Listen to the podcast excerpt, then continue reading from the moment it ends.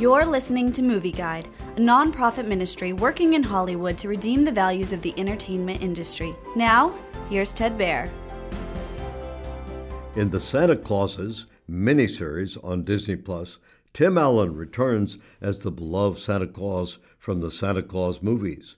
Chapter 1, Good to Ho, begins with Scott Calvin noticing that the 28 years have gone by with him as Santa and finally acknowledging that it might be in his entire family's best interest for him to retire.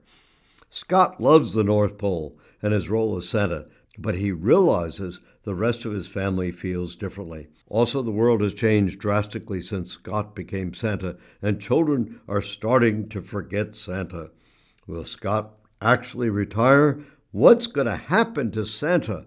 The Santa Clauses, Chapter 1, begins with almost too much similarity and too many parallels to the previous movies. However, a modernized, time relevant aspect is added to everything, even the program's view of Christmas. The nostalgia is heartwarming, luring in lovers of the previous movies.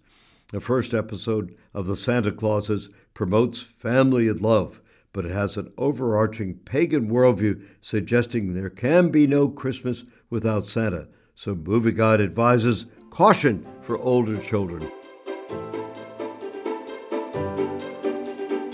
Movie Guide works to protect you and your family from the negative influences of the media and is also working in Hollywood to redeem its values from a biblical perspective. For the latest Movie Guide reviews and articles, go to movieguide.org or download the app to your Apple or Android device. You can also subscribe to the Movie Guide podcast on iTunes. Support Movie Guide's mission to transform the culture by redeeming the media.